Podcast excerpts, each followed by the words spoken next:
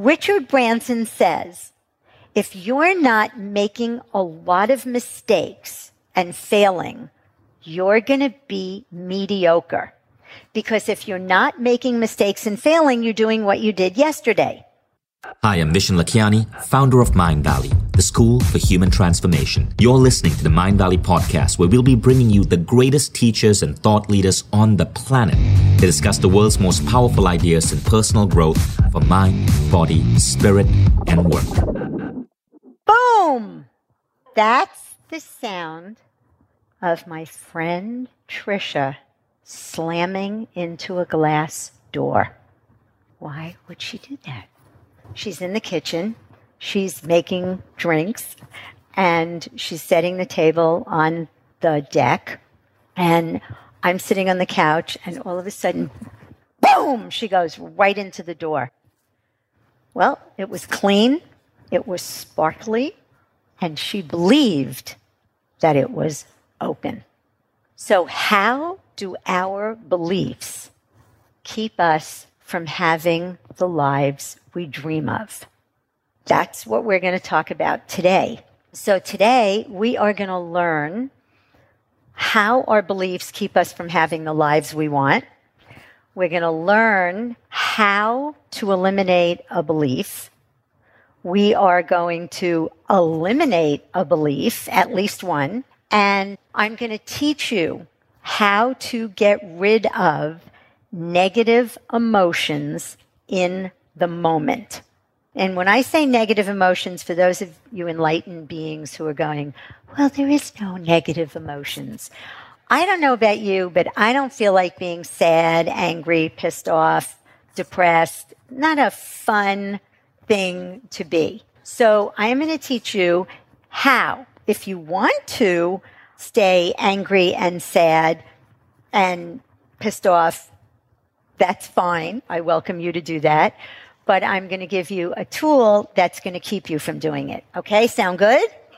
I'm also going to take you into a special state that we call an altered state of consciousness. It won't be one of those where you, I mean, it may be, I don't know, leave the planet, but it will be something that if you really learn how to do, and I'm going to teach you how to do it, you will be able to do it in the mornings and start your day from that place. And it's a very powerful way to live. So how exciting does this sound? Okay. Now we all want to change something in our lives. So many of us, now I want to qualify this by saying, I know this is Mindvalley University and you're all very evolved beings. I know this. However, I also know that many of you would like to have a meditation practice. And you keep promising, I'm going to meditate. And you get up in the morning and you say, that's it. Tomorrow I'm going to start meditating. And the alarm goes off and you press snooze. Anybody? Okay, good. Exercise. So many of us say, I promise I'm going to start exercising regularly. I am going to go to the gym. I signed up January 1st. That's it. And here's my experience of the parking lot at the gym in January and the parking lot at the gym in February. I'm telling you, I go to the gym and January, every machine is full. Every class is full. And February, us regulars are going, thank God it's February. We all have learned, again, especially in this group, that eating healthily is important. We feel better. It's going to help our longevity. And yet we still choose mac and cheese over a salad and we still continue to eat even when we're full. Yes, yes? So everybody has things in their lives that they want to change. So whether you procrastinate, whether you beat yourself up if you make a mistake, whether you don't stand up for yourself, whether you're in a relationship that doesn't work, I contend that there are beliefs underlying all of these behaviors, and I don't know how many of you saw my talk on Friday. How many of you did see my talk on Friday? Awesome. Thank you. So our beliefs, as you now know, keep us from making the changes we want to make. So in the journal Psychology and Psychotherapy, they talk about the number of people that try to make change every year and fail. So I'm not a good lecturer. I get very tired of the sound of my voice. so I like participation. So give me a number. How many people try to change every year and fail? 80%, 90, 95, 92. So according to the Journal of Psychology and Psychotherapy, 92% of people try to change and fail because every time you're trying to change and you fail, you're struggling against a belief. Now, our beliefs seem so real to us that we don't even question them. So, how many people remember, you don't have to raise your hand, but how many people remember putting out milk and cookies for Santa Claus when you were little? Okay it never occurs to you how ridiculous it is that on Christmas morning, a fat guy in a red suit is going to come down your chimney with presents on Christmas morning and then fly off on a mythical creature into the sky. We believe it. So our behavior follows our beliefs. If you believe that there's a Santa Claus, you're going to put out milk and cookies. Once that belief goes away and you no longer believe there is a Santa Claus, do you still put out milk and cookies? No. Now, do you need willpower to change your behavior and stop putting out cookies and milk? Do you need your parents to support you or your friends? No. Do you need a 12 step program to not put the milk and cookies out? You're a tough crowd. That usually gets a laugh. you don't need a 12 step program to stop putting out the milk and cookies because behavior follows beliefs. So let's look at this. If you have a belief that dogs are dangerous and a dog comes into the room, are you going to pet it? No. If you got rid of that belief and you had the belief, dogs are so much fun, and a pit bull comes into the room, might you pet it? You may not, but you may. Now, I'm going to tell you something. There's a difference between what you know and what you believe. You have to be living under a rock today to not have read that mistakes and failures are not bad. Every business book starts off by talking about that. So if your boss calls you in, as one of my clients' bosses did, and says, you have to be more innovative. You've got to take more risks. But you have the belief mistakes and failures are bad. Are you going to be able to do it? Come on, guys.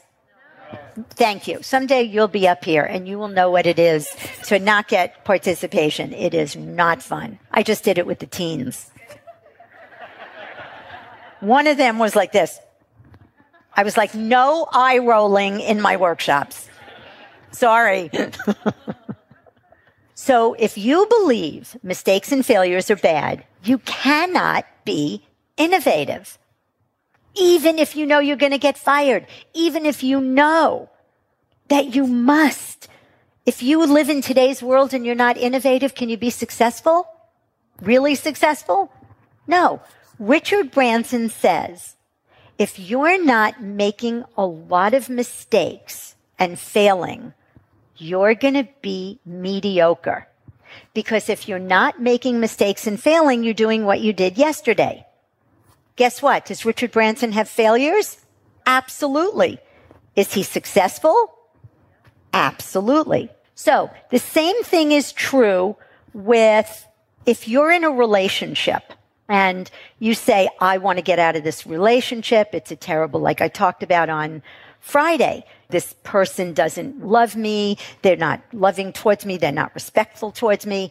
And you have the belief, I'm not good enough. I'm not lovable. No one would want me. You getting out of a relationship? No, because you will believe what? Who's going to want me? What if we could discover the beliefs that are holding us back and get rid of them? Can you see the possibility of doing this? It will free you up like nothing you've ever done before. And I thought long and hard about what I was going to do with you. I could tell stories I can inspire you. I can dazzle you. I can give you so much information about beliefs and what beliefs cause what behavior. And you'll walk out of here going, Oh my God, that was amazing. I love that. Now, has anybody had that experience of taking a workshop, really learning great things and walking out of here and three weeks later, where are the notes from the workshop? Shout it out in a drawer. That is my experience. And it isn't that speakers aren't amazing. It isn't that they don't have fabulous information to impart to you. It is that we cannot act inconsistently with our beliefs. So the information inside a certain context is useless. You'll try, you'll use willpower, You'll go to support groups. You'll get motivated. You'll walk out all rah rah. You know, I call it glaze them up, sparkle them, and send them out the door. So I decided, what would I do with you that would make a difference? And here's what I decided. I would not do this, and this is really true, and it may not always be true, but Mindvalley people, you know, I read Vishen's post yesterday about growth, and I thought it was brilliant. It's not about the end result. It's not about getting to the finish line. It's not about being successful. And all those things are important. What it's about is growing as a human being, is creating possibilities in your life. When I was 65 years old, 20 minutes ago, I gave my age away. For my 65th birthday, my daughter lives in Hawaii, as I may have mentioned. I went skydiving. And now every time the little voice in my head says, Oh, you can't do that, I go, Really? really? I can't do that? Shelly, you jumped out of a plane. So it's always about growth. It's about pushing yourself. I used to tell my kids, life is like a yardstick. And most people live somewhere in the first two feet, 11 and three quarter inches. What life is about is that last quarter of an inch. Anybody ever have that moment where you're playing in the last quarter of an inch? It's really about a lot of what Vishen's shares are about if you follow him. It's that I did this thing. I went to a new state of consciousness or I hooked my brain up to some God knows what. It's like he's in life. I was just with the teenagers. Remember I said no eye rolling in my workshop. And I've seen how some of them are already shut down. And one girl said to me, yeah, I don't care about anything. And I said, That's really sad, honey. I said, If you don't care, you won't get hurt. I said, But if you don't care, you also won't live a life. So I invite you today to play full out. Now I'm going to prepare you. I'm going to ask for a volunteer to do this process, which I'm going to explain in a couple minutes. So start looking at, and I'm going to have very specific criteria. I would love it more than life itself if you guys would come down here. You don't have to, but it's so blinding when I look at you up there that I forget what I'm saying. And I love the intimacy of being able to look at you while we're working because I can read what's happening. I won't single anybody out at all, but I really do invite you to come down and come close and for everybody to come as close as you can. I'm a intimate girl. So this is an opportunity to go deep, but not go deep in a way where I'm going to leave you like an open wound. I'm going to leave you having eliminated a belief. So remember all the patterns that I talked about at the beginning whether it's relationship issues, whether it's health and wellness, whether it's self esteem, whether it's speaking up for yourself, whether it's standing up for yourself, showing your peacock feathers. This is your life, guys. I don't know about past lives. I'm not sure. I don't know. But I do know that you come into this life with this body one time and you got from here to here and you can make it awesome or not. So underlying every pattern or problem are the beliefs that cause it. As you get rid of the belief, you see changes in the pattern. I'm not going to talk you out of your beliefs or tell you why they're not true or any of that stuff. And one thing about me is I'm very not woo woo because I'm from New York. So what I do is generally very practical. Woo woo is great. I love woo woo. That's not my teaching. Okay. So I never talk about who I am because I think it's boring. But who I am is for the past 30 years, I've been helping people to quickly and permanently rid themselves of the beliefs that cause them to be stuck. Now, I want to tell you what I mean when I say belief. Okay. So a belief is a statement about reality that you believe is the truth. So it's like being pregnant. You either is or you ain't. That's what a belief is. Okay. What we're going to do in a little while is we're going to talk about, I'm going to set you up for the process. I'm going to ask for a volunteer and I will make it very specific what I want. I'm going to do a demo, which most people love. And then I'm going to walk you through the steps of the process so you will both learn how to do it I will actually gift you the process. So let me tell you something. So of course I do this and I charge money because this is how I make a living doing this. But my husband, who was one of the most genuine people who actually wanted to make a difference in the world. And we would have staff meetings and he would say, oh, well, just put it on the internet. And we would all go, what do you mean put it on the internet? You can't just give it to people. He said, Of course you can. I want everybody to have it. You have to learn how to say, What's my pattern? and get specific. You have to learn how to get all the beliefs underneath. But if you could take this process and use it and do it, that's all he wanted. For those of you who don't know, he passed three and a half years ago. And we honor his memory and what he lived for because his ultimate vision was to have people standing on a stairmaster and somebody crying, which happened to me. And I said to her, Do you just want me to listen or would you like me to help? 20 minutes later, she had eliminated a belief and her whole face lit up. And I went home and told my husband, and he said, That is my dream. So we are going to start with anybody have any questions before we start? Anything burning that I can handle? Okay. So we're going to start with your big issue we're going to look at the belief discovery process, and then we're going to do the belief elimination process. So here's what I want you to look at your big issue, okay? Now, everybody, I don't care who you are, has something in your life that you want to change. Yes? Good. So I want you to write down what three big things in your life that you keep meaning to take care of, but somehow don't get around to. And I will tell you something right now. I'm honored, truly honored to be here. It is a privilege to be here. And I don't just say that tritely. This is why I get out of bed in the morning. This is what helped me get through my husband's death, that I get out and do what I love. If you're here and you're going to just listen, it will be the most colossal waste of your precious time. So if that's your intention, this is not the place. If you really want to do this and go for it, do it. So I'm going to ask you to write down three things. And if you don't have three, that's fine. Three big things that you'd like to change in your life. So it could be business or personal.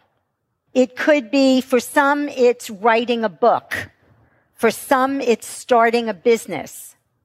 For somebody, it might be cleaning out the garage. It might be working to repair a damaged relationship. Might be something related to your health. Might be speaking up for yourself. Dancing like nobody's watching. Doing something you've always promised yourself you were going to do and never do. Now I want you to just pick one, decide which one you're going to work on. You could circle it. Now, this is important. I want you to define one concrete, visible action related to this issue. So put in time and a place where you could do it. So in other words, if you say, I want to start exercising, that's not good. You want to go to the gym on Monday and do one hour of aerobics.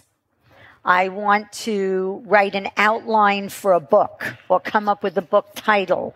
Or I want to go on a dating app. I want to go on match.com by Thursday. So is everybody clear about what I'm asking? And the reason that we have to define a specific goal is because without that, it's going to be very hard to do the next steps. We have to look at what is in the way of us getting to that big goal, the big issue. And so this is a way to start uncovering the beliefs. So instead of saying eat healthily, you might say add vegetables to my dinner at least three nights next week.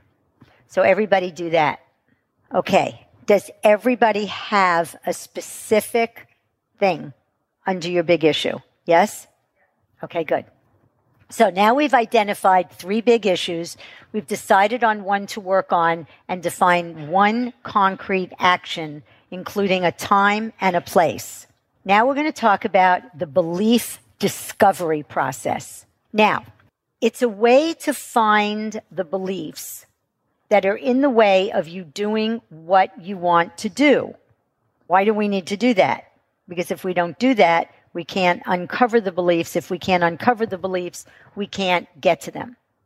Now, in our training, we teach five ways to discover your beliefs. I'm going to teach you one.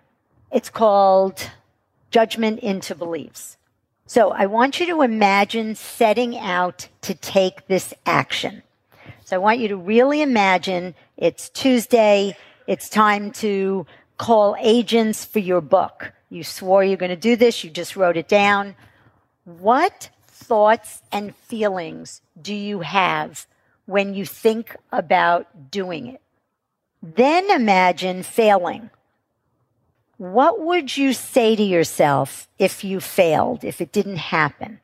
No agent, agents kept saying no one after another.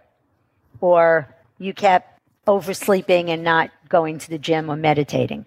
What would you feel about yourself? What would you think other people would say about you? What would the judgments be? And then I want you to generate those, and if you're sitting with your hands crossed and you're not writing down, I would love it if you would write it down because it's really hard to just keep all this in your head. So then I want you to generate beliefs using those judgments. And here are the words I want you to say. Now I'm going to tell you something. There's a difference between what you know. I want everybody to listen. This is very important. There's a difference between what you know and what you believe.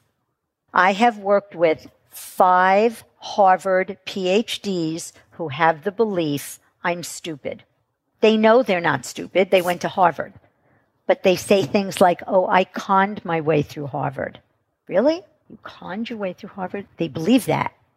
So it's very, very, very important to be honest with yourself. And the words I want you to use are, I'm not. I'm not smart. I'm stupid. I'm inadequate. I'm a loser. I don't have what it takes.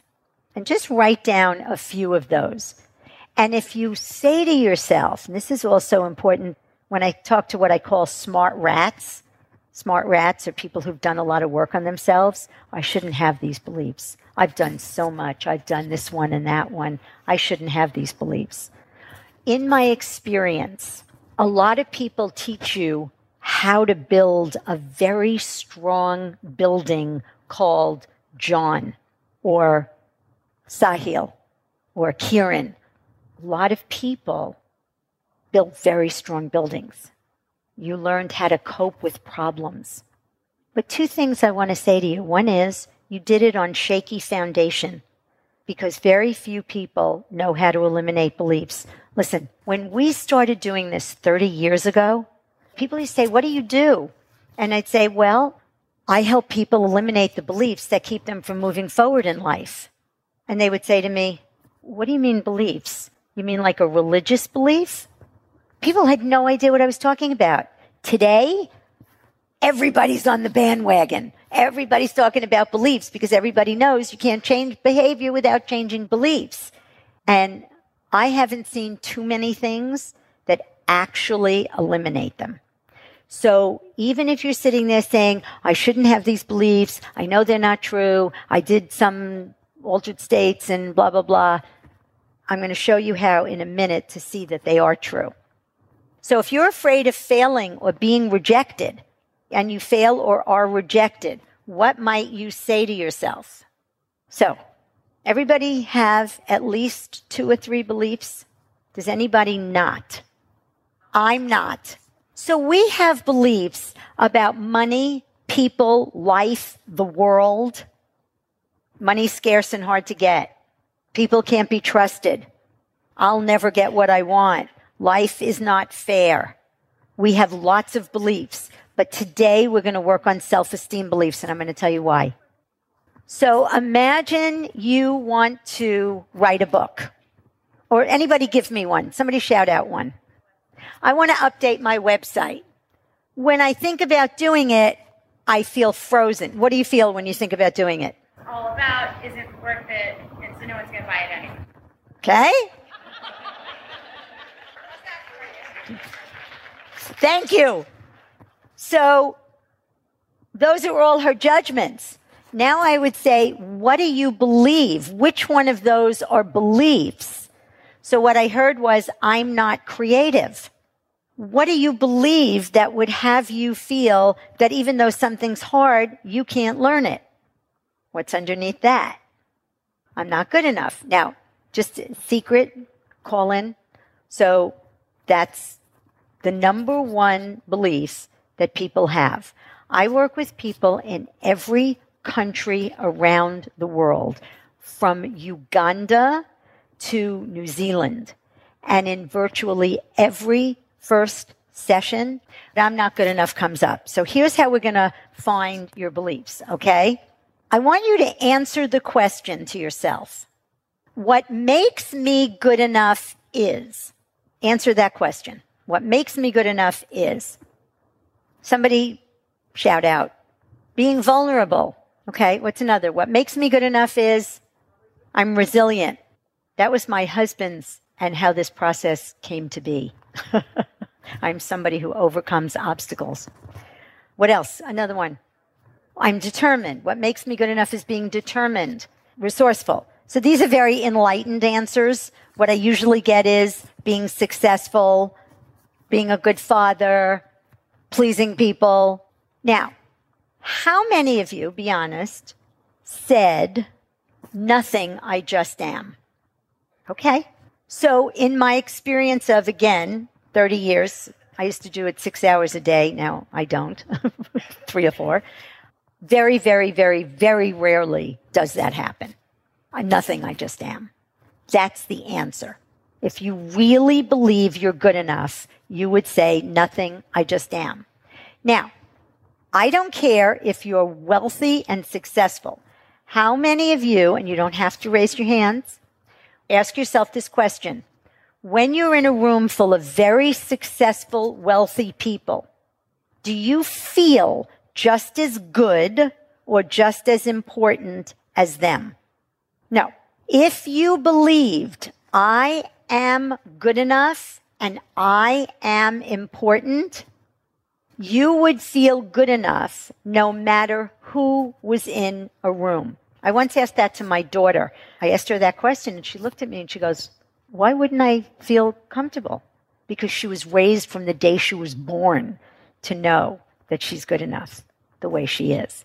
So one of our niches is fear of public speaking. We have a, it's a gimmick. We get rid of it in four sessions or you get your money back. And I asked my daughter, would you ever have a fear of public speaking? And she said, what? And I said, would you ever be afraid to speak in public? She kept looking at me. I said, if there were a thousand people, would you be afraid? She said, will they have weapons? Like, why would I be afraid? Because people aren't afraid to speak in public. Their beliefs make them afraid. Remember on Friday I said, when I had the belief what makes me good enough is having other people think well of me, I would be sitting there and going, do I look okay? Do I have lipstick on my teeth? She didn't smile at me. I just looked at her. She didn't smile at me. She's just not having a good time. It's that, that's the conversation. And when the beliefs go away, the conversation stops. If you've enjoyed this podcast, consider joining Mindvalley All Access. Now you can sign up to Mindvalley All Access and unlock every Mindvalley program instantly. Get access to transformation from all of the world's best minds in everything from parenting to biohacking to mind, body, spirit, entrepreneurship, work productivity. Learn from the likes of Ben Greenfield, Jim Kwik, Shefali Tsabary, Steven Kotler, and more all available to you for less than $2 a day. Simply visit mindvalley.com forward slash now. That's mindvalley.com forward slash N-O-W. And you'll be surprised to see that Mindvalley All Access now comes with advanced technologies to completely transform your learning, your networks, and your human connections, including our new private social network for students, Connections by Mindvalley, and our altered state inducement app, Omvana, which complements our regular training with altered state methodologies to transform you at a subconscious level. Check it all out on mindvalley.com forward slash N-O-W. Mindvalley.com forward slash now. So I want to talk about the Lefkoe method for a second. The thing about the Lefkoe method, my husband and I created this. He mostly created it 30 years ago. I helped, but it was his genius. And what we don't do is try to talk you out of your beliefs.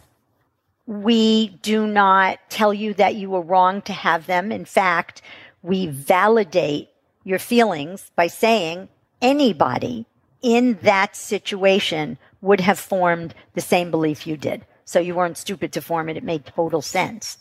But we're going to transform your belief from the truth to a truth before it disappears. So now we've talked about the belief discovery process. It helps us start things and finish them. So when you get rid of beliefs, you will learn how to start and finish things. I am going to do a demo with somebody. My request is something that I call sacred space. Hi, darling. Hi, it's really bright here. I can understand that. It's very bright up here. So we're going to kind of sit knee to knee, and you're going to look at me, and you're going to totally forget that they're here.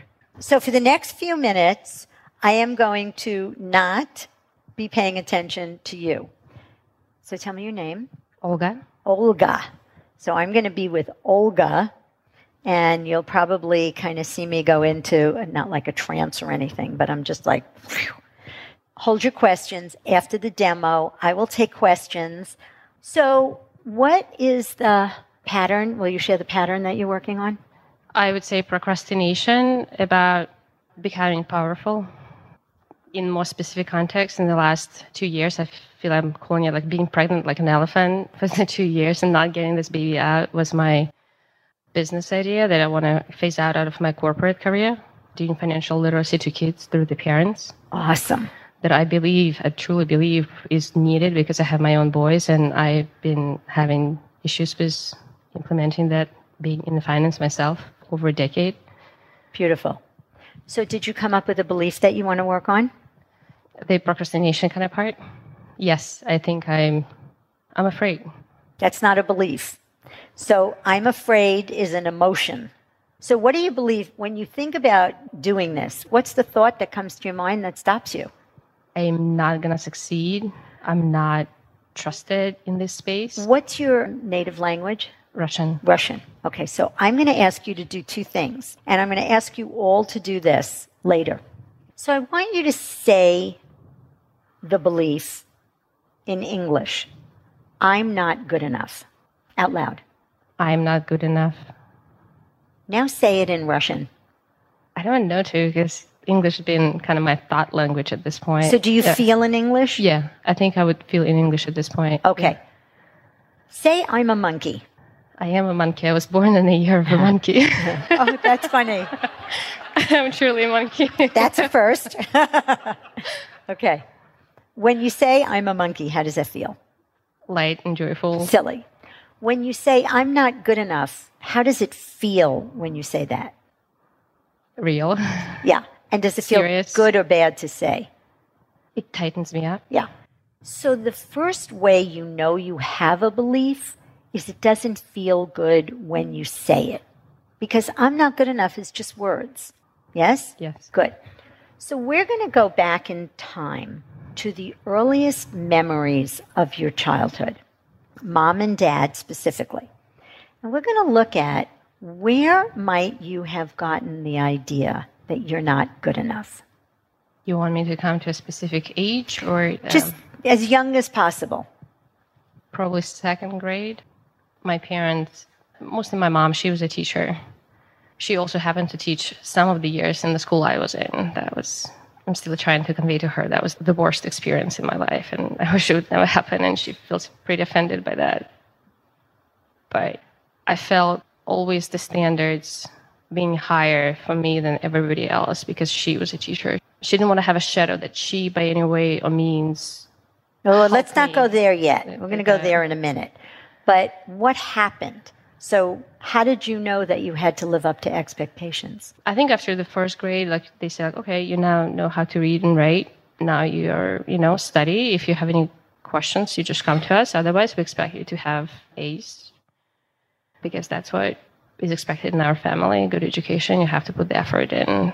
And when you didn't get an A, what happened?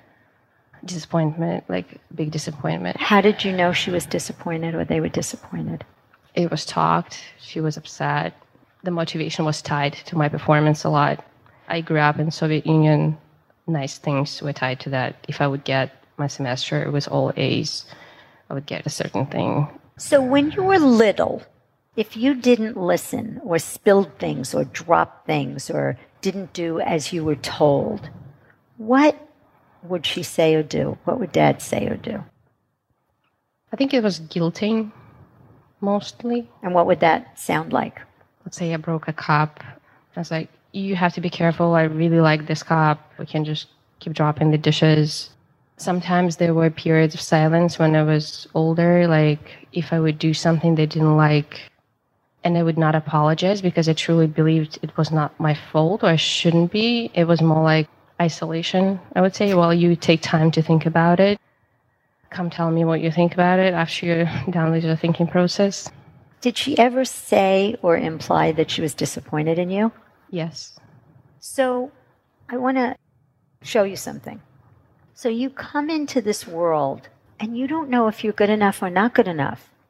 And every time you don't live up to a certain standard or expectation, she's disappointed, she's angry. Were you ever punished as a kid?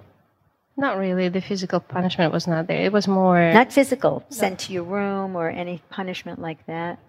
Doesn't matter. I think mental is more. Doesn't matter. You got isolated. Yeah. Now, when a child gets isolated, left alone, withdrawn from, they generally feel must be something wrong with me if my mother's taking herself away or my father's taking himself away. And if I can't live up to their expectations, I must not be good enough. Children ask why. Why can't I live up to my parents' expectations? Well, I guess I'm not good enough. So it made total sense for you to conclude that. Now, we're going to play a game, and the game is called Valid Interpretations. And we're going to make believe that we're watching a videotape of your childhood, Olga, and what we see is you don't get an A and she gets disappointed. You break a cup. She says, Oh, that's my favorite cup. You don't do as you're told, and she isolates you. And we say, Well, one interpretation is you're not good enough. What's another interpretation that you couldn't see at the time that you could see now that would explain the fact that you didn't always live up to their expectations? You mean the other view of the situation mm-hmm. From my adult point of view? From an adult's point of view, looking at the same events. That they loved me, they wanted me to succeed. So, one interpretation is they loved you and they wanted you to succeed, and they didn't have very good parenting skills. Definitely. In Russia, they don't teach you how to empower your children. They don't even do it here. Well, not here in Croatia, but in the States. Is that a valid interpretation? Yes. Good. What's another? What else could it mean that you didn't live up to their expectations? They had their own standard. Good. Now, did your parents excel at everything? No. No. Nobody excels at everything. They expect children to get straight A's or sit still in a restaurant or not break things. So parents have unrealistic expectations of children.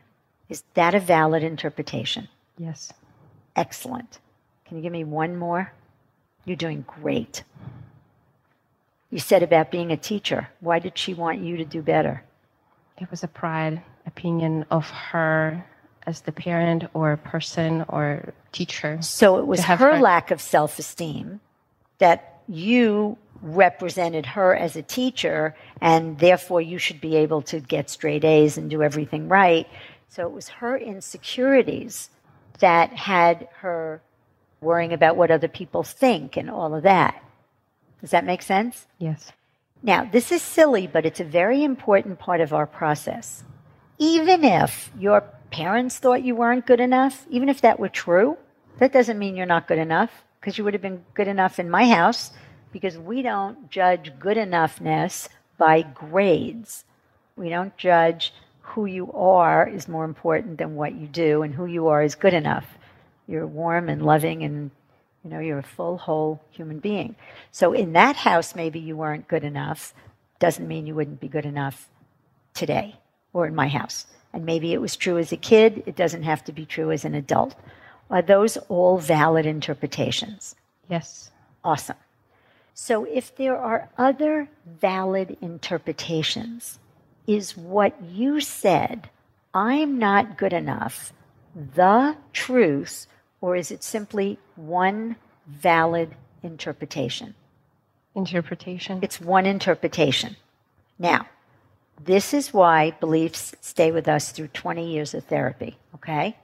Doesn't it seem like, as a child, you saw, I'm not good enough? Like if we were watching a videotape of your childhood, you could point to, see, I'm not good enough. I think as a child, it was more the opposite way. I was striving for perfection and then striving for validation from them that I made it perfectly, that it was good enough for them. Like, you know, it was Right. good. But the times that it wasn't, the times she was guilting you or isolating you, wouldn't it seem like you could see, I'm not good enough? Yeah. Yeah. Now, here's the question Did you ever see, I'm not good enough? See for myself. You see it in the world. Like if we filmed your entire life, your childhood, would there be a time where you'd say, See, I told you I'm not good enough? Yes. Yes. Now, I want you to remember what you're thinking right now. But every client in the world says yes. Can you see my dress? Yes. Does it have a color, It's red. shape, Yes. and location? Yes. Anything you can see, Olga, has a color, shape, and location. Yes? Yes. Good. Did you ever see I'm not good enough? Tell me what you're thinking. What are you looking at right now? It's like a gray zone. It's like something I wanted to escape. Yeah. Close. But what when I said to you, did you ever see I'm not good enough? What were you looking at when you said yes? What were you thinking about? So on annual basis, I would have all A's, but on semesters I would have occasional like A minuses or Bs, and that would be like, well, you have to do all the A's all the time. So here's what I see on the videotape you getting all A's, and then getting A minuses and B's, and then them saying what they say to you. Yes, that, That- should be better. See, you should be better. I can Should see that. I could see them saying that to you. So that's seeable. Where was I could see you breaking a mug and mom saying, I love that mug. I could see her withdrawing, taking herself away, isolating. Well, you can't see isolating, but you could see her leaving you alone. Probably not because of a mug, but yeah. You could see her disappointment on her face. Yes. Yes.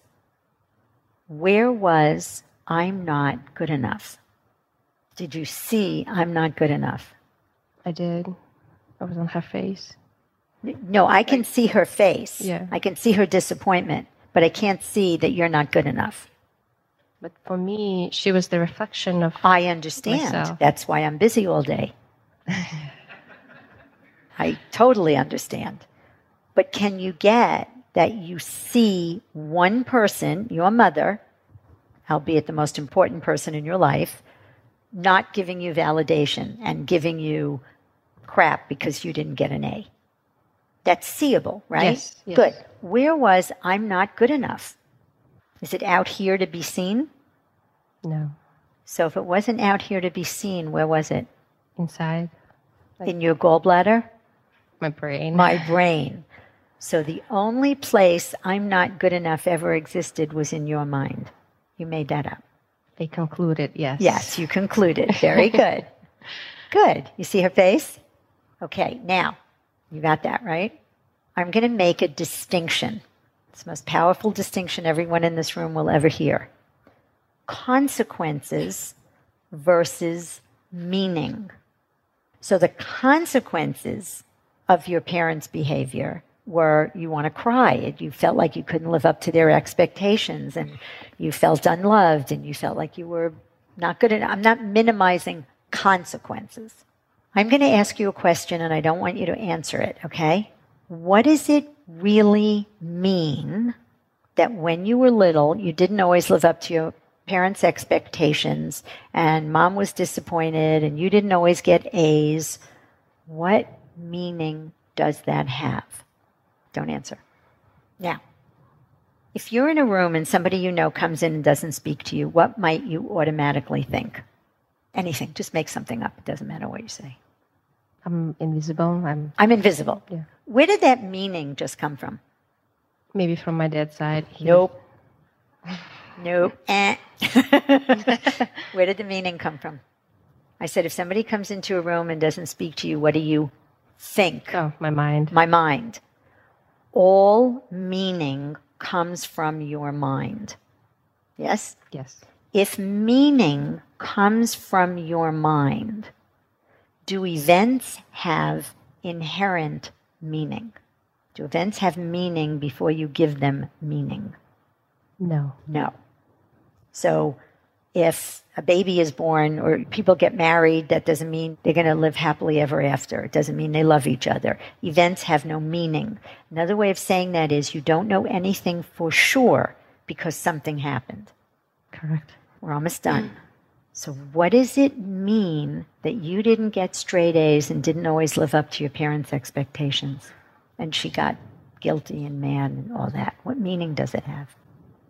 What do I know for sure about you because that happened? Of me, of the meaning of Any. What do I know for sure because all those events happened? She guilted you, you didn't get all A's, you didn't always live up to expectations, she was disappointed. What meaning does that have? Where are you looking for the meaning? I'm now looking at adult self, like But you're looking in your mind. Mind, what does yeah. it mean? Hmm. It could mean this, it could mean that. What is it? You're having a conversation in your Yeah. head. If the meaning is in here, do the events have any meaning? Does the fact that you didn't get all A's mean you're not going to grow up to be president? Does it? no, No. Does it mean you're not going to have a great life? no, Does it mean you're not smart? no. Does it mean anything? What are you thinking? It means a lot for me. what does it mean? Here's the events. What meaning is in the events That I have to be perfect. in order to be loved? Yes. That's a whole nother belief, which we're not going to do right now. But you see, that's another belief. I have to be perfect in order to be loved. But can you get that that meaning, that belief is in your mind? yes. Good. Totally. Do the events themselves have any meaning? No. No. I don't know if you have to be perfect. I don't know. All of that is made up. But because you didn't live up to your parents' expectations does not mean anything. Yes. Good. Not that it doesn't matter, it's no big deal, or who cares anyway. I'm not blowing it off. It just has no meaning. Now, doesn't it seem like those events made you feel not good enough? Definitely. Definitely. Can events that have no meaning make you feel anything? No. So if you're walking down the street and a man walks past you and it has no meaning, what are you going to feel? Nothing. Nothing. If you give it the meaning he's dangerous, what are you going to feel? Scary. If you give it the meaning he'll protect me, what are you going to feel? Open. Safe, right? Safe. Yeah. So can events that have no meaning make you feel anything? No. So what made you feel not good enough? If it wasn't the events, what was it? The feeling. No. What caused the feeling? See, we all think events cause feelings. You're going to learn later events never cause feelings. What causes your feelings? My interpretation. Yes. The meaning you give the events caused your feelings. Close your eyes. I want you to imagine Auntie Shelly is there. And I say to you, Olga, your parents have ridiculous expectations. They don't excel at everything. You think your mother never dropped a mug? Of course she did. She didn't get all A's in school all the time. And if you said, Oh, I see, Auntie Shelly, I'm good enough. My mother has unrealistic expectations. And as you're giving the same events that meaning, do you feel not good enough? No. No. And if you didn't then, would you today? If you didn't feel not good enough as a kid, would you feel not good enough today?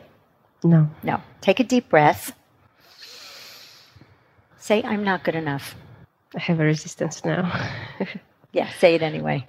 I'm not good enough. Does it feel the same or different? Different. Does it feel flat? 100%? 100% different. Yeah. Say, I'm not good enough. I'm not good enough. Does that feel anything? Just less care. But does it feel true? Does it feel loaded? Do the words feel bad to say? No. Good. Open your eyes. How was that? It was great. You want to cry because you've been carrying that one for a long time, huh? I've been working on this, but it seems not not leaving me yet. Yeah. How about now? Tell the truth. I want it gone 100%, like never coming back ever.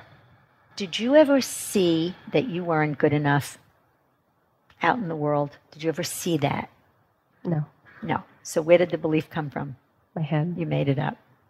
Yeah. Now say, I'm not good enough. I'm good enough. Say, I'm not good enough. I'm not good enough.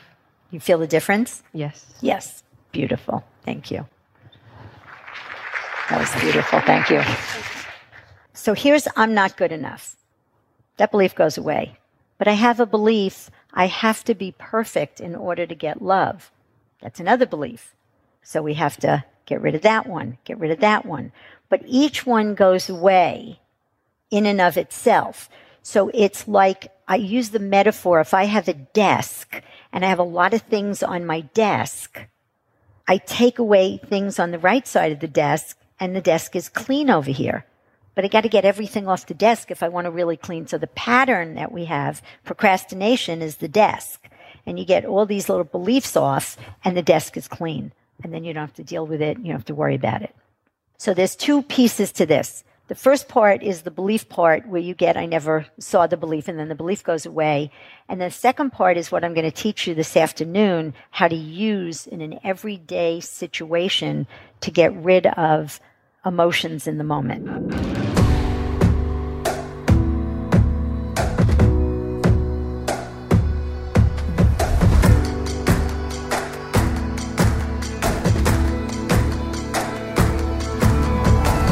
Vishen Lakhiani, and this is the Mindvalley Podcast.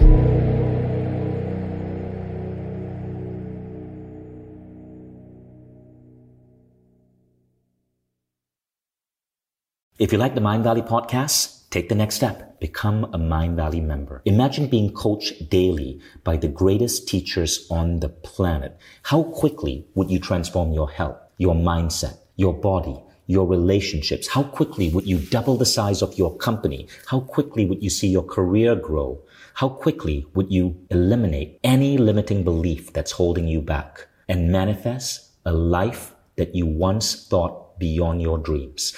When you become a member, you don't just get access to the greatest education in the world. You become part of a community of 150,000 of the most incredible people dedicated to personal growth. Go to mindvalley.com forward slash now to get started.